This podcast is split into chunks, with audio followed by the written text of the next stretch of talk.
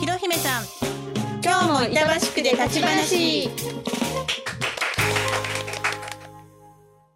この番組はデジタジオ with YFC プラスがお届けしています。皆さんこんにちはひろひめです今日はなんとひろひめ花粉にやられてしまいました今日はお声だけをお伝えしたいと思いますそれでは皆さんこんにちはラジオパーソナリティの私ひろひめですこの番組は東京都板橋区にお住まいの家庭や子育てを両立しながらやりたいことを見つけてやりたいことにチャレンジして自分なりのお城を築き飛躍していくそんな素敵な女性を板橋区の街でちょっと立ち話をしながらご紹介していきますあなたも一緒に立ち話を聞いてくださいねお楽しみにそれでは今日、ひろひめさんと立ち話をしてくださいます、板橋区の素敵な女性は、ひらもんデザイン事務所のひらもんゆかさんです。そんなひらもんさんと今日の待ち合わせ場所は、板橋区大山のカフェフロンティアさんです。メニュー表も、えーひらもんさんが作成されたんですよね。はじめましてひらもんさんひろひめですはじめまして、ひろひめさん、ひらもんゆかです。えーっと、ひらもんさんは、この大山のカフェ、フロンティアさんによく来られてるんですかはい、週1で事務所として使わせていただいてます。事務所というと、はいお仕事は。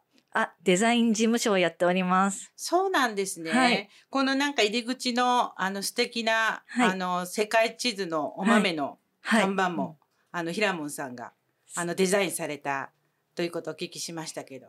はい。あの、レーザーカッターでコツコツと作っていきました。そうなんですね。素敵なあのデザインですね。ありがとうございます。なんか創作家紋作家はいと。いうことで家紋をはいモチーフにしてっていうんですかね、はい。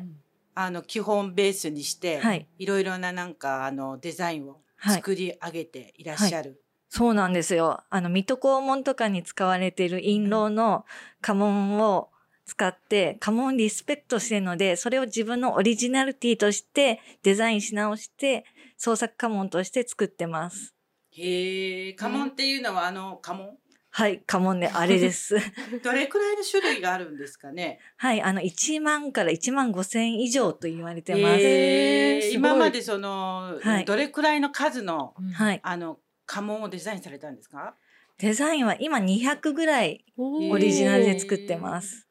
その中でね、サイダーとかもあって、はい。すごい可愛いんですよ。サイダーってあの飲む飲むサイダー、はい。あの、クリームソーダですね。ええうんそれは何あの、うんと、デザインをお願いされる方が、はい。好きな飲み物はサイダーですっていうので、はい。くっつけるわけですかカモンと。いえ、あの、私、インスタグラムでもうコツコツ毎週1個ええオリジナルカモンをあげていまして、あ、。それで作りました。はいい。インスタちょっと、あの、皆さん、この下にあ、 ございますので、ちょっと覗いてみてください。はい、はい ぜひ、ぜひぜひご覧くおださい。願いします。家紋をデザインするっていうんうイメージがね、なかなかつかないんですけど、そもそもどうして家紋を、うーうんん、使おうと思ったんですか、いや、もう、ちょっとし、もともとデザイナーはやってたんですが、うんちょっとやめて、職がなくて、アルバイトを食探がな くてしてたら、 はいたまたまあの、家紋屋さんになりませんかっていうサイトを見つけましえて、えー、たカまモたまン屋さん入りまにしたなりませんか、はい。えー、そんなのあるんだ。そうなんですよ。へーで、入社したら、本当に家紋屋さんで、はい。それは本当の、あの、家紋。あ、そうですね、本当の、このような、もう正式な家紋を使っているやつです。です葵の紋とか、あ、そうっでてすことね。ですよね。徳川家はいの葵の門とか。うん家紋屋さんがそうやって募集してるのも初め てあのびっくりそもそも家紋屋さんっていう職業も知らなかったですそうけでどすね。ね。はい。まあね、家紋を使ったデザインうんっていうのを考えられたっていうのはいつぐらいなんですかそうですね、うん働き始めて2年ぐらいになって、まあ、いろいろな家紋あるけど、自分の家紋、オリジナリティあるのも作れるんじゃないかなと思って、作りたくなったのが猫の家紋でした。えへーえはじめ猫から。はい。はい。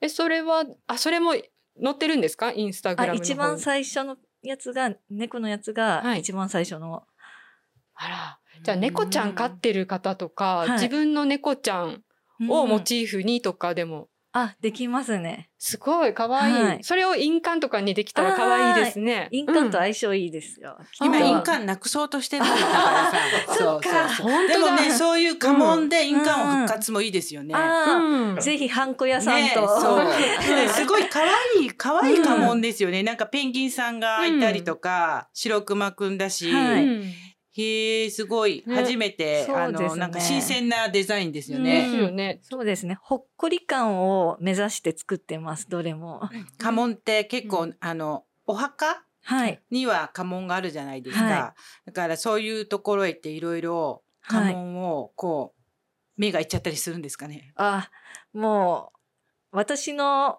祖父がお坊さんなんですが、もう、えー、あそこ行くなんあかさ、うんそういうところつながってるんじゃうかもなしい、れない。ねえ、お坊さんなんですね、はい。うんもう亡くなってしまったんですけど、おうんお坊さんで、やっぱお墓が庭じゃないけど遊びに行くとはい。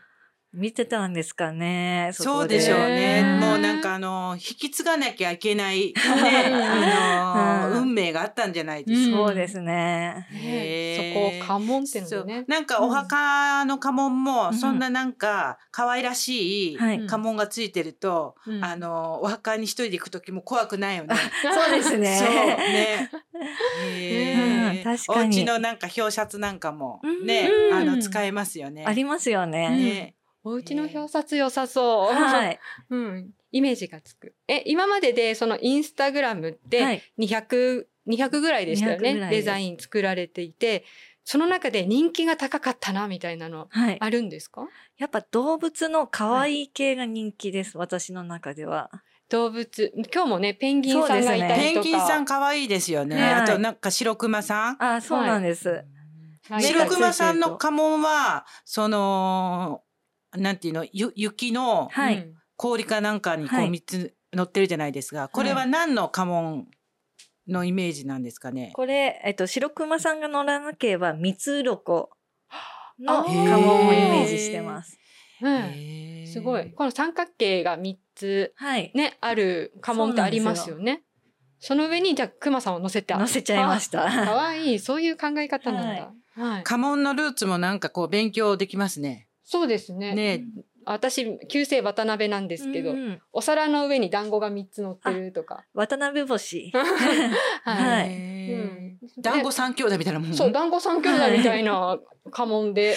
へーこれ、それがね、もっと可愛いのでできてたら、うんね、もっとまた、愛らしく感じるかなと思って。でもそうですね、やっぱりいろんな人に家紋の良さを知ってもらいたくて現代風にアレンジしてます今は。ああ、そうなんですね。うんえ、家紋のいいところ、はいあ、家紋のもっとみんなに知ってほしい知っっててところなほんですかしいです。ね。えーた、どうしてやっぱりそすちょっと廃れているというか、はだんだんだんだん忘れ去られている今世界で、こ、うんあ、家紋ってそうだ、あったんだとか。えーそうですねねえーかうちの家紋って何とかね、はい、うんそうあの案外ね知らない人いますようんうんねうんじゃあちょっとなんかほらおじいちゃんなんかおばあちゃんに聞くみたいそうななんですうんよ。お母さんお父さんも知らないとかはいさ、あーねあったりしますもんうね。んへー冠婚葬祭の時にしか思い出さないものなので、そうですよね、大事なあのーなんて言うんですかねあの名字につけられた家紋なのでそうなんですよ。皆さん心の中にはい、あのしっかりと刻んで、はい可愛らしいデザインで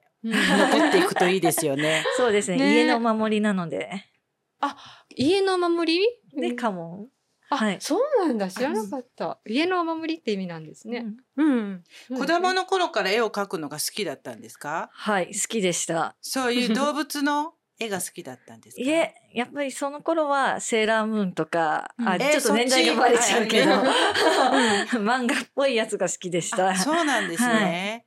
へえ、やっぱり絵がやっぱり好きだから、ね、そうで今すねもね、うんそんな素敵な絵が描けるんでしょうけど。はうい。んえ、もともと、そうじゃあ、そうイラスト描いてるところからデザインっていう風になっていったってことで、もう学生時代にデザインの方をやってらっしゃったんですね。学生の時は東京家政大学の造形表現学科で、はい。えっと、板橋なんですけれど、はデザインというか、オールマイティにな学べる学校だったので、はい。美術とかデザインとか好きなことやってました。ああ、じゃあもう、その後就職してからデザインっていう方向に。そうですえね。え。あ、へえ、そうなんだ。